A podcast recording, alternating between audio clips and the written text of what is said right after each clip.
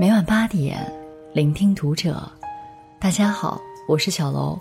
今天小楼跟大家分享的文章来自作者刘娜。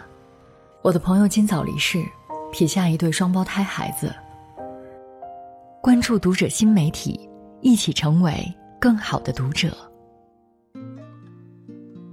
一个朋友突然去世，说是朋友，其实也不过就见过三五面。彼时我还在报社上班，写了一篇关于贫困学生的报道。他给我打电话要捐款，我见到他穿着一身迷彩服，一脸憨厚质朴，也不像有钱人。我也是苦出身，小时候靠人接济长大，如今开了家米线店，挣不了太多钱，但好歹有饭吃。他捐了一千块钱，让我转交给那名学生，就这样相识了。后来，因为他情感的问题、公益的事情，我们又见了两三次面。每次见他都是一副匆匆忙忙的模样，说话语速极快，走路总是带风，就连留在我采访本上的字都粘连在一起，仔细分辨才能看清。再后来，三十二岁时，他终于结了婚，妻子是他小店的员工，最大的梦想是在这座城市买套房子。再生养一个或两个孩子。他们结婚大半年后，他妻子联系我：“刘姐，我不想和他过了，店里生意也不好，他还热心帮这个帮那个，家里存不住一分钱。”我劝他说：“小家重要，安顿好小家才能帮大家。”他笑了：“我改，我改。”他后来或许改了，因为妻子没和他离婚。俩人买了套小房子，还添了一对双胞胎儿子。二零一九年秋，他微信上给我留言：“姐，我加盟了一家粥铺，店面大多了，你有空来尝尝。”我还没抽空去，就碰上了疫情。我知道他为了给两个襁褓中的幼子，还有并肩打拼的妻子更好的生活，是贷款开的那家粥铺。在那段日子里。曾给他电话，苦日子会过去的，挺住。他给我发一个哭的表情。粥铺刚开业，还没真正运转，就碰上了疫情，加盟费和装修费都是借贷而来的，压力巨大。两个孩子花销大，老父亲也患了重病，正在安排手术。好在国内疫情控制住后，他店里客流量渐渐多了起来。粥铺生意渐渐有了起色，为了还账，为了生意，为了养家，他忙得想要分身。每天早上，他不到四点就起床，为了六点准时开店，晚上总是忙到十一点才回来。半晌里有一点空，他还要跑到医院里看老父亲。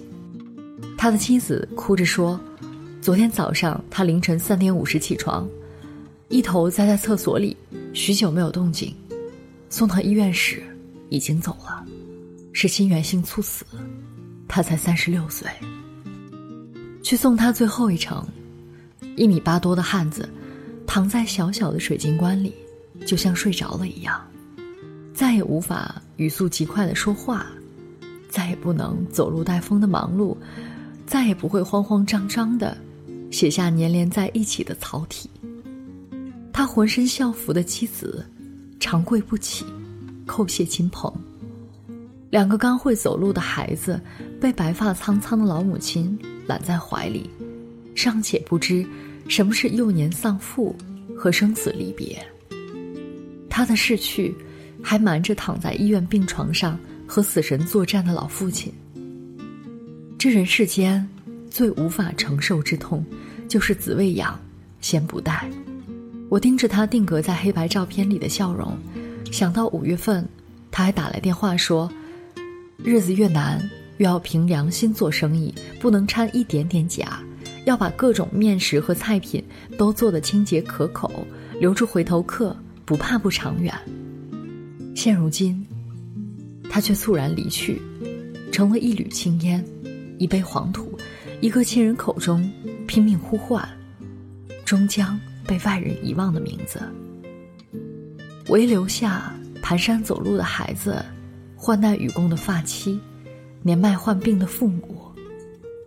二零二零年很难，更难的是，那些原本也有着五彩斑斓梦想的人，被永远困在这一年，再也去不了下一年。这已经是今年我第二次告别身边有连接的人。今年一月，我家先生的亲表弟突然离世。去世前，他已因过度肥胖患上多种慢性疾病，包括心脏病和肾衰竭。去世那天，他坐在医院的病床上，前一秒钟还和妻子商量着中午吃什么，后一秒钟。就一头扎在地上，再也没有醒来。急诊室就在五十米远的几步之遥，他却被死神摁在了抢救不回来的阴间。他才三十八岁，有一个成绩优异且聪慧美丽的大女儿，还有一个身患先天性疾病在做康复训练的小儿子。在他离世的半年前，他的父亲。也就是我先生的舅舅才突发心脏病离开，他的母亲，我们的舅妈，因身患脑梗，长期需要人照顾。他在盛年离开，就像把一个家拦腰截断，上有老需要赡养，下有小需要抚育，他这根顶梁柱却轰然倒塌。他曾悲呛地对我说。父亲走后，他要努力扛起这个家，供女儿考上大学，陪儿子康复痊愈，给神志不清的老母亲送终，再也不惹不离不弃的妻子生气。他的誓言犹在耳边，他的音容已经模糊。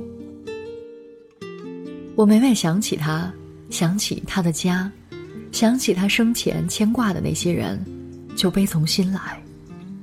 当生命的余额不足，当健康的警报拉响，当一切身外之物如潮水般隐退，当叫嚣的病魔将一个人摁倒在生死线上，当再多的钱和名、爱和梦，也唤不醒一个沉睡的人，多少活着的人能明白，我们的肉身和康健，才是我们灵魂和梦想的神殿。才是我们驰骋和辗转的战场，才是我们此生的原点和终点。步入中年之后，我被呛了发现，身边一个个人开始不打招呼的离开，再也没有回来。他们在星月尚未隐身的凌晨，在路灯还在闪亮的深夜，在天空飘着细雨的白昼，突然被一个叫病患的门槛绊倒，一头。栽进死亡的魔咒里，或者在鬼门关走一遭后，又被赦免到人间，进而再看见石像中发生巨大改变。我们总说忙、累、苦，是为了梦想、事业和家人，但我们忘了，如果无法好好活着，这一切的一切都不成立。这是一个患癌后历经手术。仍在险中求生存的兄长说过的话。他也来自农村，吃过苦，当过兵，转业的地方，荣誉感和责任感巨强，公家事当自家事来干，是单位出了名的老黄牛和工作狂。他自认身体素质好，有个头疼脑热根本不放在心上。他低烧不退，腹部隐痛，大便带血。照样硬着头皮陪领导喝酒出差，加班工作到深夜，这让他确实收获了好人缘和好员工的勋章，但这也让他在忽视身体的呐喊中受到惩戒。后来他确诊为肠癌，大肠被截掉七八厘米，要靠体外造瘘才能维持生命的运转。患病后，他腰里天天别个粪袋。领导有事儿不再喊他，同事看见他也离得远远的。他在歧视和排挤中，从业务科长的位置退下来，成了一个闲人。只有他的老妻、他的儿女、他家里养了十多年的老狗，对他始终如一。我爸做职场手术时，我曾向他请教相关注意事项，他热心的一一告知，末了语重心长的对我说：“小娜，我知道你也是个拼命的人，但你要记住，工作再出色，成绩再优秀，都不如健康重要。我们是单位的一颗钉，但我们是家人的一座山，一个集体。”离开任何一个人都照样转，一个家缺了任何一个人都不再圆满。生死才是最大的欲望，这是我在一个故事里写到的一个女读者的感触。她曾因夫妻之间的争吵、婆媳矛盾的恶化、亲子关系的焦虑出轨他人，在道德和羞耻中分裂，又在诱惑和迷茫中沦陷，直到被检查出宫颈癌。幸好癌症发现的早，还没有扩散，甚至不用切除整个子宫。有天下午，他从病床上醒来，风吹动窗帘，一缕阳光照在床单上。往事排山倒海的袭来，他忽然泪流满面。老天用一场癌症对他进行惩罚，又对他给予警醒，是为告诉他。再也没有比生死更大的欲望。可悲的是，很多时候我们为了那些卑微的欲望而忽略了生死健康，直到上苍以意外、以病患、以灾难的隐喻提醒我们，不要迷失在欲望的河里，要透过那些细微的提示，回归真实的自己。虽然二零二零年还没过去，但这一年。真的已经深刻改变了我，以至于我对未来和人生的看法都发生了巨大的变化。这是写下《北京女子图鉴》的作家王鑫八月二十五日被推上热搜的微博。这条微博里，王鑫写了新冠时期的二零二零年给他带来的六个变化：一、每天认真吃饭，清淡简单，不再浪费；二、从此不喝大酒。头脑清醒，有效工作。三，摒弃狂躁焦虑，不再在赚钱和名利之路上狂奔，保持有序平和的内心。四，勇敢断舍离，面对不必要的财务、生活方式和肤浅的人际关系。五，安静阅读思考，保持自我定力，不再被舆论和杠精裹挟。六，认真过好当下每一天。照顾好今天的自己，成为温柔又坚韧的人。千万网友为他六个变化点赞，也为这尚未过完就已经历经太多生死离别的庚子鼠年，为这尚未结束但已教会我们太多人间真相的二零二零年，还为这一年挺过了肺炎、洪灾、病痛而侥幸活下来，已悄然在变化的我们自己。我们都是二零二零年的幸存者，我们要互相搀扶着，好好活着。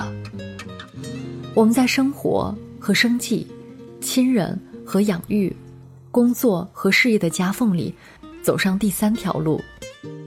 要活着，更要爱自己的路；顾家人，更要顾自己的路；有热望，更要有能量的路。愿看到此文的每个人。都能懂得并做到，再忙再累，都要记得善待自己，因为我们自己才是自己的主人和归宿。再苦再难，都要记得爱护自己，因为我们自己才是自己的现在和未来。再痛再伤，都要记得拥抱自己，因为我们自己才是自己的神灵和庙宇。